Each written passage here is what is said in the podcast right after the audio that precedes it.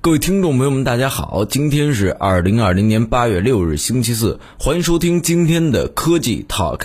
最火热资讯、最犀利的评论、最深度的探讨都在这里。本节目由蜻蜓 FM 独家制作播出，喜欢的朋友可以点击右上角红心收藏。浓茶解酒是一个流传甚广的说法，但是近年来又有许多专家说，浓茶不仅不能解酒，反而会伤身。茶与酒到底是怎么一对冤家呢？通常说的解酒，一般是指减轻喝酒过多的反应，比如说头疼、恶心、呕吐、动作失调、反应缓慢等。这种看得见、摸得着的反应，必须要解酒物被迅速吸收，并且发挥作用，才能够显示出来。酒精进入人体之后，会被转化成乙醛，然后转化成乙酸。最后分解为二氧化碳和水，以及转化为脂肪。如果喝下的酒精不多，这个处理流程运作良好，人体啊不会有太大的反应。反之，如果短时间内喝了大量的酒精，超过了人体的处理能力，就会有一些中间产物积累下来。多数人是乙醛转化成乙酸那一步罢工了，就导致体内的乙醛含量升高。人体对乙醛比酒精还要敏感，于是就面红耳赤、头晕目眩，手脚呢自然也不听自己使唤了。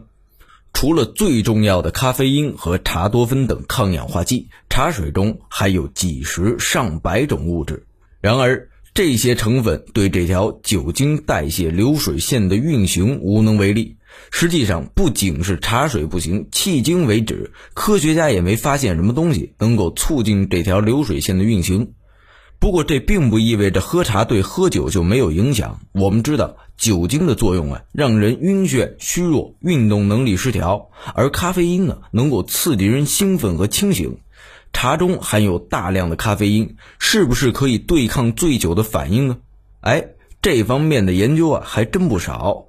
酒精中毒临床与实验研究期刊上就发表过一项研究：喝下同样的酒之后，同时喝运动饮料的人在头疼、虚弱、口干以及运动能力失调这些醉酒症状方面都要显著低于单纯喝酒的人。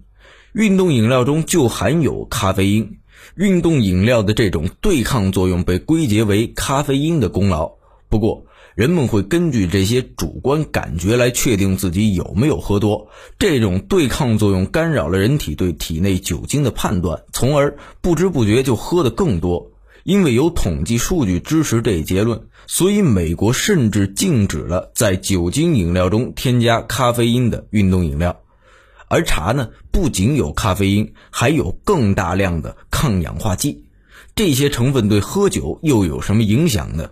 当酒精代谢不畅的时候，体内的乙醛含量增加，在其他酶的作用下，产生大量的超氧阴离子。超氧阴离子会引发一连串的氧化反应，最终损伤细胞膜、蛋白质和 DNA。而氧化剂的作用就是制止这种过氧化反应的进行，从而起到保护细胞活力的作用。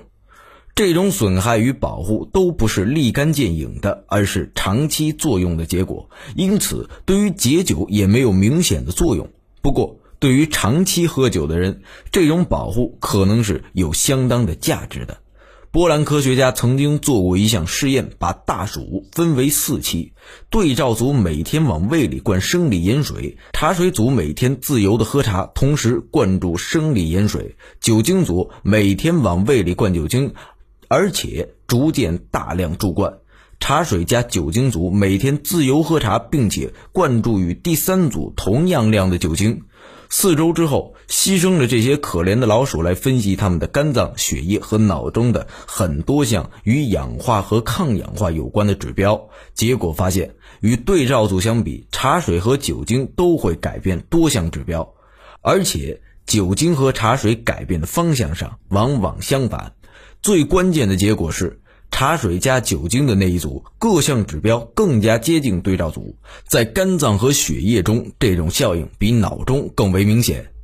基于酒精增加体内氧化压力的理论，波兰科学家对这项研究的解读是：酒精增加了体内的氧自由基，而茶水中的抗氧化剂有助于清除，从而使身体更加接近于不喝酒的状态。要注意的是，这项研究只是说，如果不得不经常喝酒，那么经常喝茶可能有助于减少酒精对身体的氧化损伤。但是这毕竟只是一项动物实验，在人体中是否也是这样？要喝多少茶才能起到保护作用，都还未然可知。而且减少不是消除，要健康，最好的选择还是不喝酒。以上就是本期科技 Talk 的内容，我们下期见。